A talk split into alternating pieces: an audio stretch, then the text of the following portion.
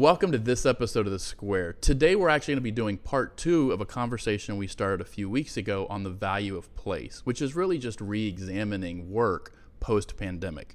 Now, just as a refresher, we talked a little bit about the fluid worker. We talked a little bit about um, how we look at spaces that were culturally important to an organization and, and what they look like now with all the change going on. And then we also looked at communication and how important that is uh, throughout an organization. So today I'm joined with Emily Strain. Thank you for being back, Emily. Yeah, thanks for having me. For those of you that don't remember, Emily is our Director of Workplace Strategy. We're also joined with Lindsay. Uh, thank you so much for being back here, Lindsay. My pleasure. Um, Lindsay is the Interior Market Sector Lead, and then we're really excited to have Dr. Tracy Brower. Thank you for being here. Thanks for having me.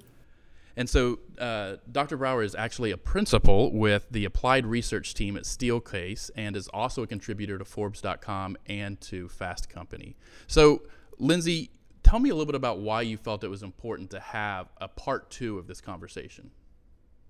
Absolutely. In part one of the value of place, we we just barely started touching on some issues that I think are so important, and that are the issues of trust and belonging and mental health and well being and how the workplace can contribute to that.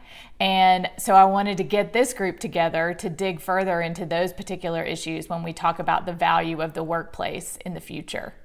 So, Tracy, tell me a little bit about your connection to work in the workplace. Yeah, absolutely. Well, working for Steelcase, for sure, we're so about research and we've actually talked to 331 groups over the last few months or so and constantly talking and learning with clients about how it's going. And um, my personal research is around the sociology of work. So, really, really steeped in this area. Awesome.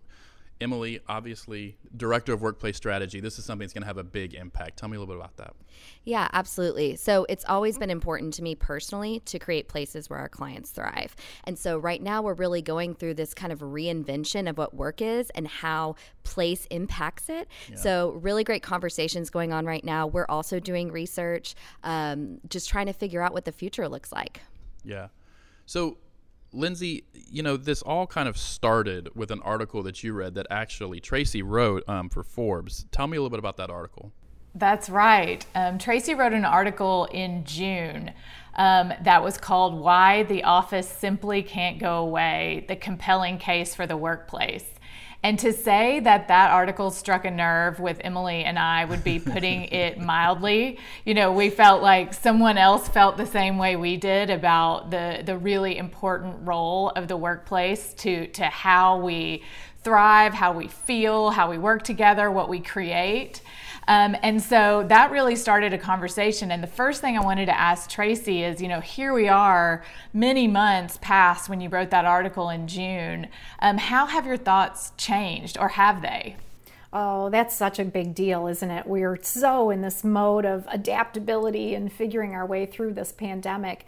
I think a couple of things. I think, you know, like in the article, we talk a lot about innovation and the criticality of innovation, but also the criticality of humanity and like just being able to feel connected. And I think those are so important. And four months later, six months later, they're still even more important.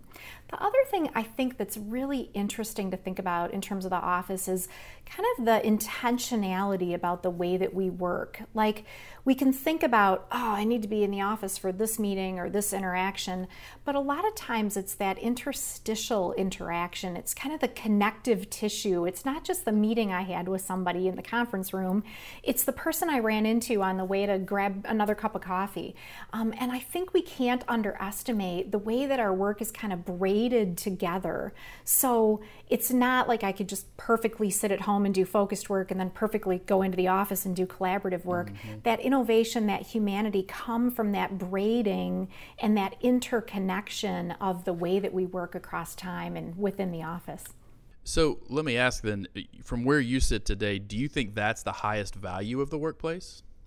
I really believe that one of the highest values of the workplace is all about um, humanity and connection. Like, one of the things we know from sociological research is that we absolutely need each other. We are herd animals, we're tribe animals. We talked in the intro here about trust and belonging.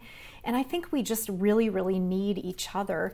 Um, we actually get a hit of oxytocin, a really good feel good neuroscience uh, chemical, which tamps down um, neuroscience chemicals which um, cause stress and less well being. And so we really need this for our collective well being and for our individual well being. Well, I think that's a good segue. Emily, you've talked a lot about um, our need for belonging. Can you tell me a little bit about the role of the workplace in belonging? Yeah, absolutely. I completely agree with what Tracy said. Um, and I think the workplace plays a huge role in belonging because it creates shared experiences. Mm. And when we talk about sharing experiences, we really um, you know, memory is tied to all your senses. So if you think about going to a football game, you know, you're kind of wrapped up in the energy of the crowd totally. and the sounds and the smells and all of that, right? You're creating that shared experience versus when you're sitting at home alone, very sadly watching something on TV. It doesn't really have the same connection, right? Yeah. And so that's why I think value um, of the workplace is so important to create those connections.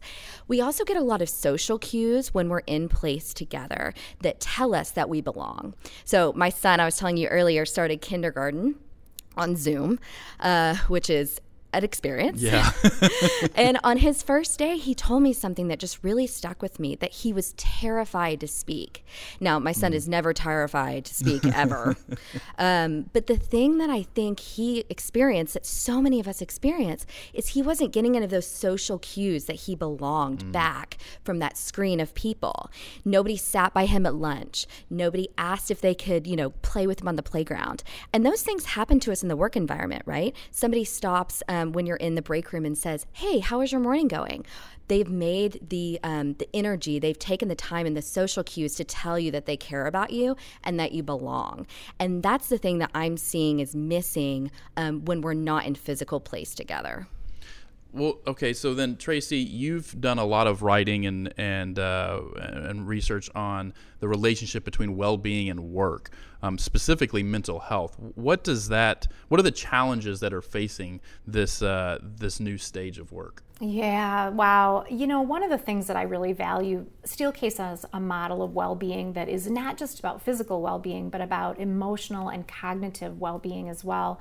And so I think that holistic look at well being is so important. You know, like when we're in the office together, we can move from place to place, which is great for the physical, but it's also that emotional piece. And I love what you're saying, Emily, about just that sense of um, that sense of belonging. There's a sociologist who writes about the idea of collective effervescence. Isn't that cool? I'm just learning that new term, but that's that idea, that bandwagon effect that we take um, really energy from each other and from being together. And we also get a sense of our own identity. You know, like I'm a team member, or I lead a team, or I'm making a contribution to this project. And so all of those are important to our sense of well being, our sense of ourselves, and our sense of that kind of holistic nature of well being. So it's right up there in terms of the what we're getting from the office and what we're getting from each other. Hey, Tracy, how does trust factor into this? And when we think about work and, and accomplishing things together, how important is building trust and how does the workplace play a role in that? Yeah, you know, it's such an interesting topic. I just wrote an article on this one. One of the really cool things about trust is that trust is actually generated when we have more familiarity and more proximity. Proximity is one of the number one determinants of relationship. And when you see people more, you tend to develop more mutual trust. The reason is that we tend to not trust what we don't understand. And when things are unfamiliar or strange, we have a harder time trusting them. So if I see you all the time, I kind of get you and I can kind of tune in to what's going on with you, whether you're having a great day or whether you need some help on something or whether you're a little off balance that day. And likewise, that tends to build a virtuous or a reinforcing loop in terms of, in terms of our trust of each other. So the workplace is so important because we have that proximity, we have that regular connection, and we, we gain that increasing familiarity and that continuing familiarity with staying close with each other. So, on that, Emily, have you had any kind of insights on mental well being and the future of work? Yeah, absolutely. I mean, place is a natural driver of boundaries, and we know that boundaries are important for mental health. So, we've been doing some research lately. We're actually in the middle of a qualitative study um, that's going across the U.S., and we're talking to different workers who are um, in home and they have the option to go into an office if they want to. Mm. And one of the insights that we've been gathering is that if I leave my house and I go into another place, um, it really kind of protects the refuge of home.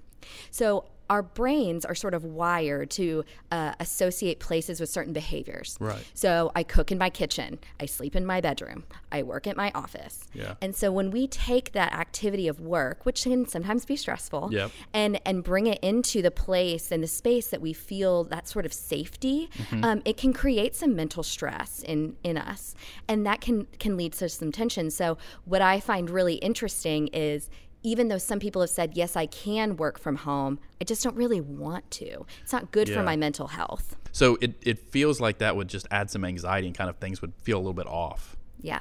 So I would add to that, I spoke a little bit in our first um, discussion about the absence of all the in between places. Right. So part of protecting that refuge at home pre pandemic was we were working in coffee shops, we were working in airline clubs, we were working at all the places in between work and home. And with those gone, you know, we've really kind of completely changed how we're living our lives. And those boundaries that Emily spoke about have become more blurred than than ever before. Well, the other thing that you spoke about were not just the in between places outside of the office, but those places that were inside the office that were kind of culturally relevant. Mm-hmm. How do those play in? Absolutely. I mean, missing gatherings. So many organizations that we work with have really important kind of touchstone events in their companies and primarily those focused around some sort of gathering whether it was how they celebrated or how they communicated information in person. And i think we're also suffering from missing those interactions and trying to replace them in a completely virtual way. But i'd love i'd love tracy's opinion on on this idea of boundaries in place yeah, oh my gosh. I just like, I'm loving what both Emily and Lindsay are both saying. I think that, you know, what's really interesting is if you look at the research on work life, right? Like it's always been about how do I leave work at work? How do I leave work behind? How do I make sure that I'm setting this boundary for home? And I think what we're hearing also from people is, you know, I got a lot of home right now.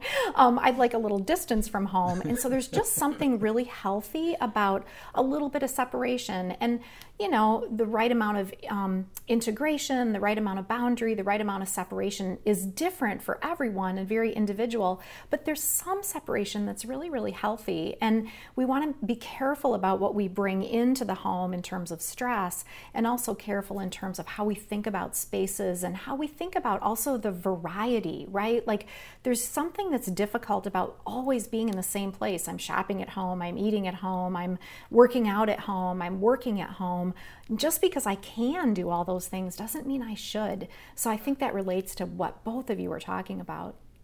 I think it's interesting how that kind of transcends where you are in your life journey too. I mean, it, it's I've heard the exact same thing from friends of mine that are single that are at home by themselves versus friends that are married with kids because I think a lot of focus gets on the people that have kids at home because of school and a lot of other things. But but it's interesting how that kind of transcends all different layers. Yeah, yeah I think I, just because I can doesn't mean I should is kind yeah. of the headline.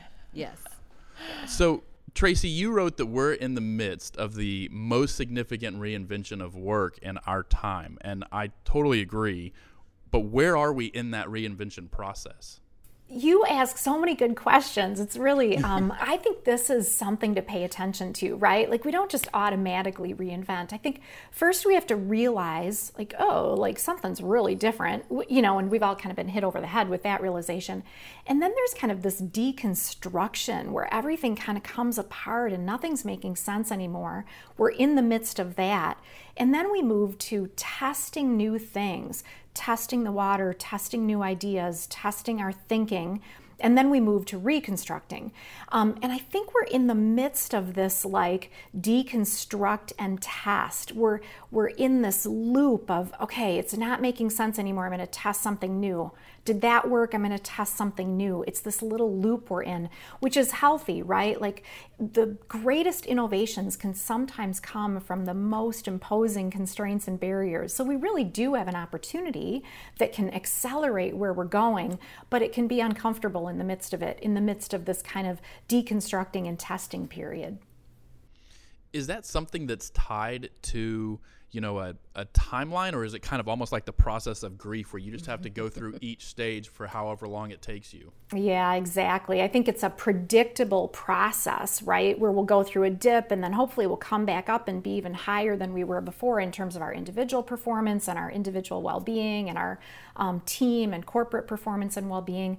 Um, so it's predictable at a macro level, but then I think we all have individual ebbs and flows. So instead of kind of a, a clear line that we go through, there's kind of this kind of chunky line or this jagged line in terms of the ups and downs that we all experience. And that's natural for us. As we think through the impact on individuals, you recently talked about, you wrote about this idea of temporal disintegration. Tell me a little bit about that and, and its effect. Oh, right. Like, so this is where none of us know what day it is, where we're all like, we feel like we're in this dystopian novel or this surreal landscape. And it's actually a real thing. This idea of, we've talked a little bit about cognitive dissonance. The things that we expect are really different than the things that are playing out, even like minute to minute or day to day or week to week. Temporal disintegration is the sense of, where time changes its pace, things go slowly or things go really quickly, and we just lose our sense of orientation. We lose our sense of equilibrium. And so, even though we're kind of pulling ourselves up by our bootstraps and getting through, we're kind of losing track of the days and the weeks and the weekends kind of mixed together. That is that idea of temporal disintegration. And the thing that's funny about it is that it causes us to second guess what we're doing. It causes us to have to think harder about ordinary tasks that maybe are usually easier for us. And so it just introduces friction into the day. And it also, I guess, can introduce some bonding because we can say to each other, I don't know what day it is either. So it's just a weird and interesting time it feels like the first two months after both of my boys were born, I had I had temporal disintegration. Somebody called That's actually a really day. great point because when you're sleep deprived, your brain is working differently, and that idea yeah. of temporal disintegration actually comes from um, like substance abuse or mental health issues where your brain is just working differently. So that's a perfect analogy. I love that. So, Emily, what do you think is the question you get asked most frequently about the future of workplace? Honestly? Yeah. Uh, what are all your other clients doing? and I, I think that spoke to exactly what Tracy just said about um, this idea of testing and moving forward. You know, everybody, at first, everybody wanted to know how do I bring people safely back? And now the conversation has really turned into what's the future of the workplace?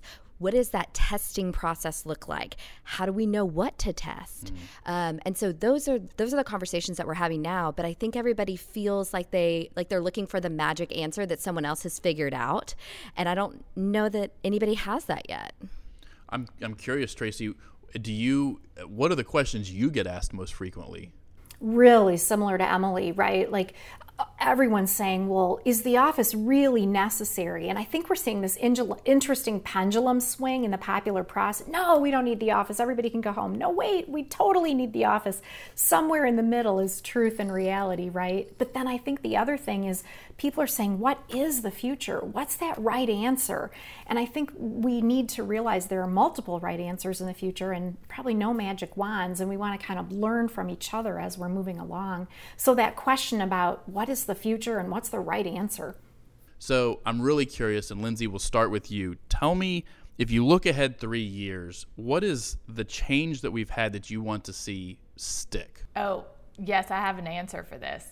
So pre pre pandemic, it was not unusual when we would undertake a workplace strategy or a workplace transformation project with a client, that there would be some subset of the organization that would say, we could never work that way. We could never make that kind of mm. shift in our culture. We could never embrace, you know, a new way of working in a more fluid or agile um, type setting. And so I think we can in the great experiment that we've been through, we've certainly proven that workers are extremely adaptable. So I, I sincerely wish that three years from now we can start these projects with a really open mind, having been through this process and, and understand that a lot of things are in fact possible. We'll never say never again. Maybe. Emily, how about you? Well, I'm really loving this idea of empathy and humanity in the workplace. I think we've all been through quite a year yeah. um, with all the different things that are going on. And, you know, seeing um, leaders being more flexible and people sharing experiences and being more empathetic, I do think it has bonded us in a way that really affects how we'll work in the future. Mm. Tracy, let's wrap up with you. What, what is that change that you want to see stick? Yeah, it's everything that Lindsay and um, Emily talked about in terms of like people open to new things, people more empathetic toward each other. And I think I just really, really hope that we have this opportunity to kind of bond together. You know, like when you face a common enemy, that's a really great impetus for people to come together and feel a greater sense of, I don't know, togetherness or unity. It's not just kumbaya, that's good too. Mm. But it's really that like sense that we're in this together, that we can make it through, and that our different points of view actually make us stronger over the long term. So hopefully it's a little bit about that bonding and about that kind of stick to itiveness at a collective level. Well, Emily and Lindsay, thank you so much for joining us. And Dr. Tracy Brower, we really appreciate you being with us in this conversation and, and letting us kind of be the benefit of a lot of your experience. If you have enjoyed this uh, episode, please make sure to let us know in the comments below. If you have questions, we'd love to, to have a conversation with you. And make sure you hit subscribe. Thank you so much for joining us on this week's episode of The Square.